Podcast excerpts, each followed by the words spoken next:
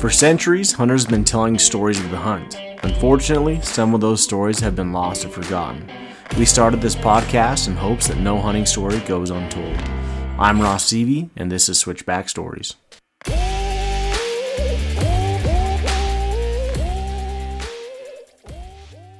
Welcome to Switchback Stories, guys. This has been a long time coming. I'm super excited to get this thing going. Um, we've talked about doing a podcast forever, and we just never had an idea where we thought it would be different than anyone else. And so we had the idea of Switchback Stories, just wanting to have people come on and tell just a simple hunting story.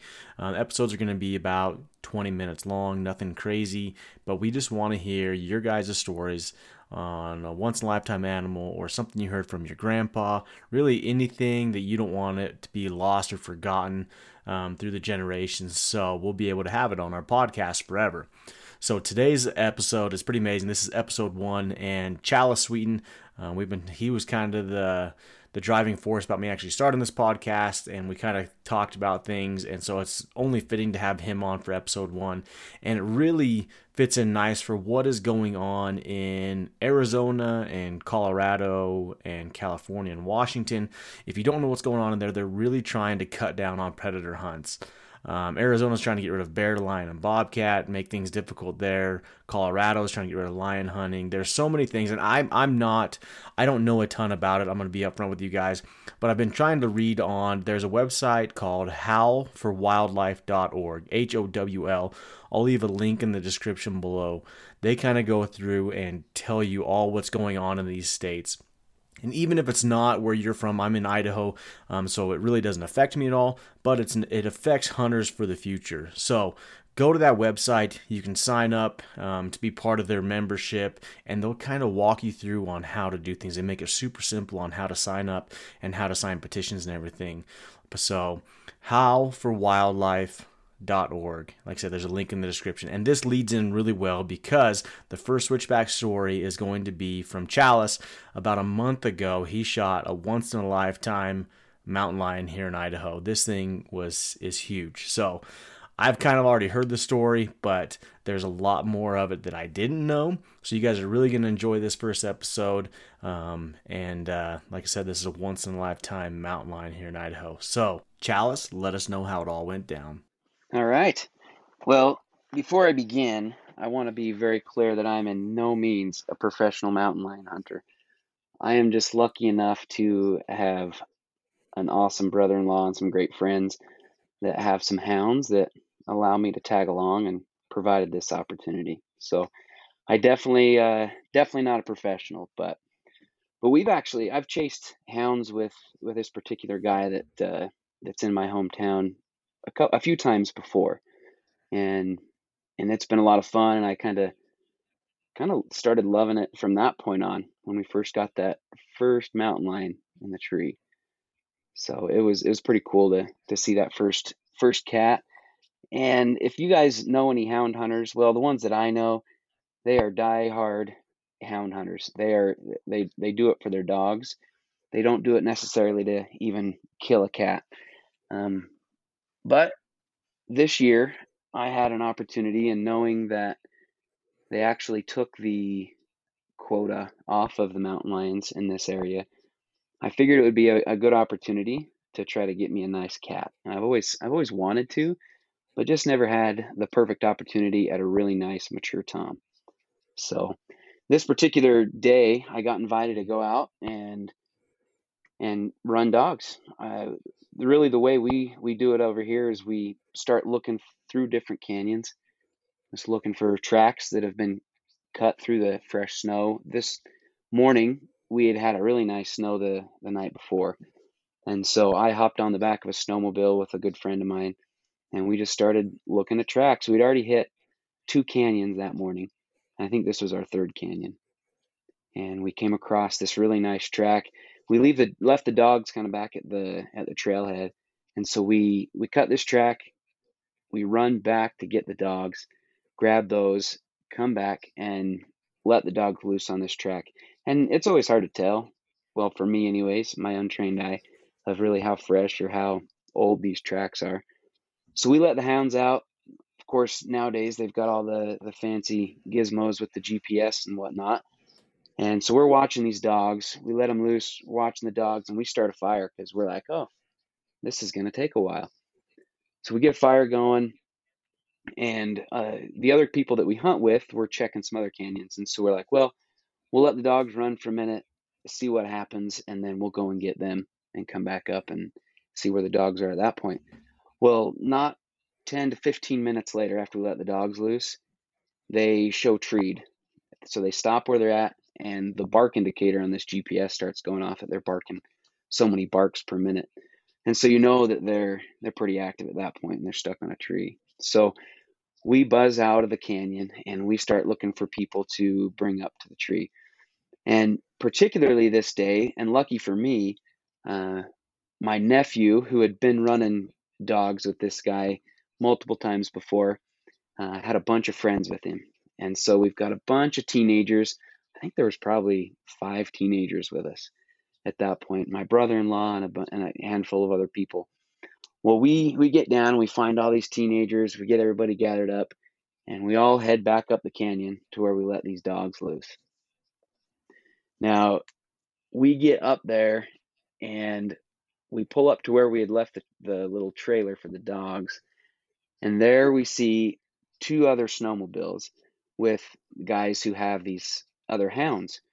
Which there's there's been an outfitter in town that has been hunting some of the same areas that we do, and it looks like they have let their dogs go on the same track. And so as we pull up, we start chatting with them. Super nice guys, super cool guys. And come to find out, a few canyons before us, before our canyon that we were in, they had let loose on the same set of tracks. So never experienced that before. Definitely never seen that happen, but they had run a couple of canyons and then came right into where we had let let the dogs loose to chase this cat in the same canyon we did. So Jeez. luckily, that fitter was super cool, and he said, "Well, since you guys let your dogs on it, that it, I mean, it's your guys' cat." He said, "But I got to get my dogs," and so he says, "I'm going to join you." So we, after evaluating what the GPS looked like and kind of the best way to get to this area, which it looked about two miles from where we were, up and down and through a couple of different canyons. We decided the best way to do it would be to continue to drive up to the top and then kind of hike down to the dogs. So we gathered everybody up again and made it to the top and started hiking in. It was kind of a trudge because there was tons of snow up on the top.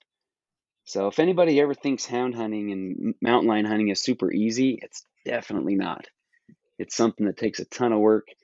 Well, and if you're a houndsman, it's a ton of work beforehand with all the hounds and training and keeping all them in good shape. But then just to follow the hounds and figure out where they've treed this cat, much more work after that. So, long story short, we make it to the cat. Um, we've got everybody there. A lot of these teenagers had never seen a mountain lion in a tree before. So, a lot of pictures were taken. It was a really cool cat. And it ended up being a really nice old Tom. And after some discussion of what was going to happen, we decided that this would be a good time to shoot. Now, at this point came the decision of who's going to shoot the mountain lion, and both my nephew and myself had had our tags and were ready to shoot a mountain lion. And so for a long time, it was kind of back and forth of, well, you can go ahead and shoot it, or oh, I don't care, you can shoot it. So it was kind of uh, one of those dilemmas, and we decided at that point, hey, okay, well, we'll flip a coin for it to see who gets to shoot it. And about that time, uh, this cat decides that he stayed in the tree long enough. So he bails out of the tree.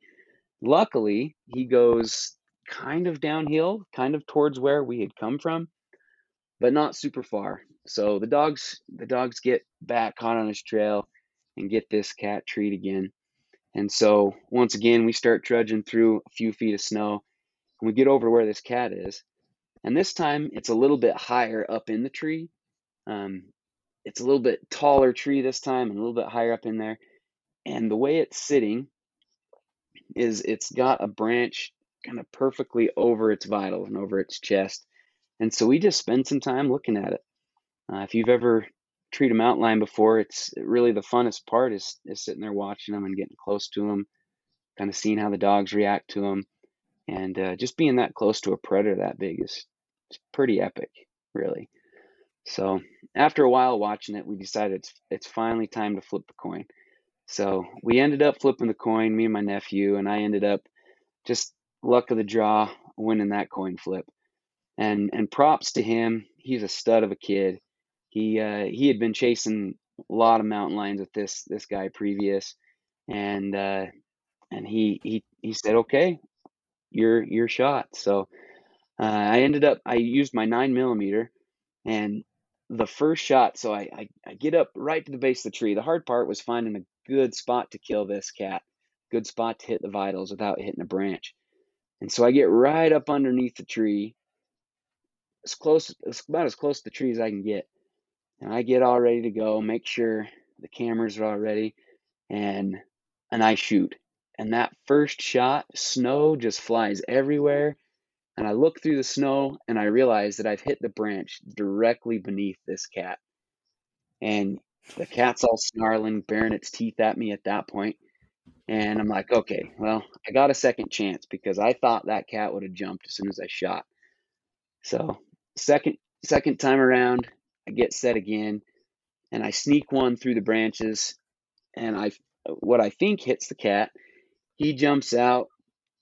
Snow goes everywhere. We've got the dogs luckily up on the the high side of the tree, so the cat doesn't go up. He jumps directly down, and he takes off. And my first thought is, oh, I missed because he took off so well. And I jumped down kind of below the tree where he took off, and we start tracking him. I can see his tracks, you can see his tail drag marks, and I'm not seeing a ton of blood. So I'm getting more and more nervous every step because I'm expecting, man, if I hit this cat well, he's going to be bleeding all over the place. And I know guys who have killed cats with a 22 mag. They've shot him, yeah. dropped him with 22 mags. And so I'm getting nervous because I'm like, oh man, if I miss this cat in front of all these people, it's only cat these guys have wanted to shoot for a long time. So we start tracking this thing and we see little bits of blood here and there, but you never know because hounds will cut their pads on stuff and leave a little blood in the tracks once in a while. So I'm like, I don't know. I, I pull my pistol out and I keep it ready to go. And we start tracking this cat through a bunch of different trees. And we're going probably at least 100 yards at this point. I'm like, well, do we let the dogs go again and see if they can find it? But just a few more, probably another 50 yards to go. And I see this big, thick patch of trees. And I can see where the cat has gone into it. And so, not wanting to go directly into these trees and come face to face with this wounded lion, I kind of work my way around the outside of these trees. And I notice that there's no tracks that come out. And so I was like, well, that might be a good sign. Either he's in there and super mad and hurt, or he's in there dead. And so I start to poke around, try to be really careful, and I can see him laying in the laying in that patch, that patch of trees just on the ground. And by that time, he had died. So got super lucky at that point. I didn't have to come face to face with a wounded mountain lion. So that was a so he didn't plus. bleed very much. He didn't bleed very much at all. It was crazy. Yeah, that's and, wild. Yeah, yeah, and he had. I was so I was using a full metal jacket, nine millimeter, so nothing crazy. It was going to expand so and create. Yeah. Blood trail, but but never seen anything not bleed like that, and and huh. die in that span of time. But so where'd you end up hitting him? So I ended up hitting him. It went just to the left of kind of where his sternum would be and blew out one of his lungs and came right out the same side, but pretty much hit him hit him center on the left and then just came right out the left side and blew out a lung. Jeez. It just it just took him that long to die. So he was he was a tough old Tom. Tough old Tom. Yeah. But yeah, luckily the the craziest thing to me was, you know, we had seen a lot of a lot of lions in the tree and been fairly close to them. But when you actually put your hands on a lion, you realize really how tough and how muscular they are. They're amazing animals. Yeah, and this wasn't just like an average Tom. Like this was a big. Challis sent me a picture of this thing, and I was like, "Oh my gosh, this thing is huge." So we're gonna have uh, some pictures of it as well. But yeah, you have to take a look at these pictures to see how big this thing is for how what Challis is talking about. Yeah, yeah, and just even their heads, like it, just amazing. Yeah, and in one of the pictures I sent, I sent Ross, you can actually see just like the biceps on this cat. Almost looks like a like a bodybuilder. Just yeah, looks like he's been doing curls. Yeah. But I mean, it, we didn't ever weigh him after, which I regret. I should have weighed him when I got him to the taxidermist. But he had to have been at least a 160 pound cat. Which is big so for he, a lion. You think about that. Yeah. I even tried, you know, the the old epic picture of you carrying a mountain lion out on your shoulder. So yeah. I got one of those pictures, but it was under very much strain because they lifted him on my shoulders and I couldn't walk but probably 10 or 15 yards without having some real struggle. So he was a big he that's was a big crazy. dude, that's for sure. Did you guys measure his skull? Yes, and I'm trying to remember. He ended up being only a quarter of an inch off of the Boone and Crockett measurements. Um, Which is I amazing. can't remember his exact measurements, but yeah, he he ended up being pretty dang close to to Boone and Crockett at that point. If I would have shot him with a bow, the taxidermist said he would have easily easily made it in the record book. Huh. That's just yeah. Wild. He would have easily made Pope Young at that point, but and that's but what I, I don't think a lot of people re- I was gonna say I don't think a lot of people realize the work that goes into having dogs. You think about it's kind of like a horse. If people want a horse for hunting season, they still have to feed that horse and take care of that horse and exercise it for the whole year just to use it for that month. Hound hunters get I mean, luckily they can go chase bears in the summertime, but most of those guys are wanting to chase mountain lions, and they have a few months, but they have to take care of those dogs all year. So it's not just like some super easy little thing for people. Like I've done it one time, and I just got lucky enough to go with somebody, and like with Challis, we don't have to take care of the dogs, we get to get, I guess, reap the benefits of it which is pretty amazing. But it's it's hard to get find someone that want that'll take you out. And for one, most like Challis said earlier, they're super picky on what they take, and so they have to make sure it's a really big tom. And so Challis got lucky and ended up getting this really big tom. Yeah, yeah. I tell you what, that I mean, my heart goes out to those houndsmen because they put so much love and effort into those dogs that I mean, it it can't be matched. I've seen them. My so my uncle actually is a houndsman, and he packs a, a staple gun and suture kit just in case his dogs get hurt. He's he's always prepared, ready to go. So so my heart goes out to you houndsmen out there who who work so hard year by year for for chasing cats and and having that passion. I'm just grateful to have have close friends and people that that have a few dogs. So yeah. Well, and that's the kind of the craziest thing. You think about mountain lions, and besides running a mountain lion with dogs, how many mountain lions have you seen out in the wild? Oh, exactly. I think in all my years of hunting, I've only seen one, and it was because we came across it on a kill. So super lucky. Yeah. So so hounds are about the only way to really keep mountain lions in check. And it's just like anything that's a whole balancing act of, you know, predator versus prey, and we have to keep the mountain lions in check. And they're like that's kind of what I talked about in the beginning of this this podcast was there's there's some states that are wanting to get rid of hunting lions, bobcats, and bears. So we as hunters need to kind of stand up because if if we don't if they if they're not managed they go out of control and then the deer numbers drop and so it's it's a vital part of of hunting and conservation is keeping predators in check and so that's why it's worked out perfect this is episode one of switchback stories and it only seemed fitting to have Challis on here and it just seemed extra fitting that he was able to take such an amazing mountain lion and then with all this stuff going on if you're on like i said on instagram um, H Howl for Wildlife is the best one I've seen so far. It makes it really easy to they they tell you what's going on in these states and different things and how you can take action and help. So their website's howlforwildlife.org or if you type in Howl H O W L on Instagram, you can kind of find their Instagram page and then kind of go through and see that. So yeah. it's pretty amazing and, to hear Challis's story. Like I said, I, have I've heard it once before, guys. So, uh, but I didn't know he told me like he called me the day he shot it, but I didn't know that the lion had went so far and that you had to like go in to the the trees to find us. That was new to me. Yeah. Yeah, because the ones that I've ever seen before, you know, they'll they'll die within a few yards from the tree, right? But that had a little bit of intensity to it, I'll tell you. yeah, because the one I shot with my bow, I mean, I shot it and it like jumped out of the tree and it was dead by the time it hit the ground. Mm-hmm. But like I said, it makes so so one thing we're gonna do on these switchback stories is talk about a takeaway or what he would do different. So Charles, what would you have done different on this hunt? Well, with a little foresight, I probably would have taken my bow. Yeah. I would have loved to to shoot a cat with a bow. That's probably one thing that I would have I would have done because I probably will never shoot another mountain lion or even one like this. And so just to kind of have that goal in mind before you go out, I would definitely, if you've got it in your mind, because I had thought about it before, but I kind of put it off and I thought about, oh, it's a pain to carry a bow and da da da da.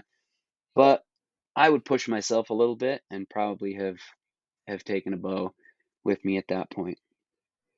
Yeah. But no, I could see how. And and you're doing a full body mount? Oh yeah. Yeah, this thing was big enough. He's gonna he's going in the house for sure. Which is awesome. They're such pretty animals. Yeah. And you know, if you're ever thinking about going out, just always keep in mind too.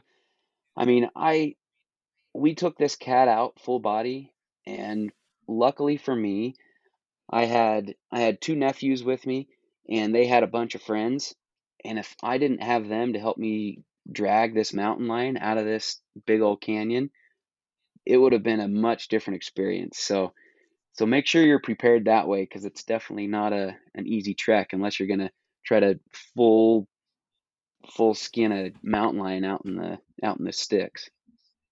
And in Idaho, you're usually you're always in a ton of snow. So that oh, makes yeah. it even harder. Yep, definitely.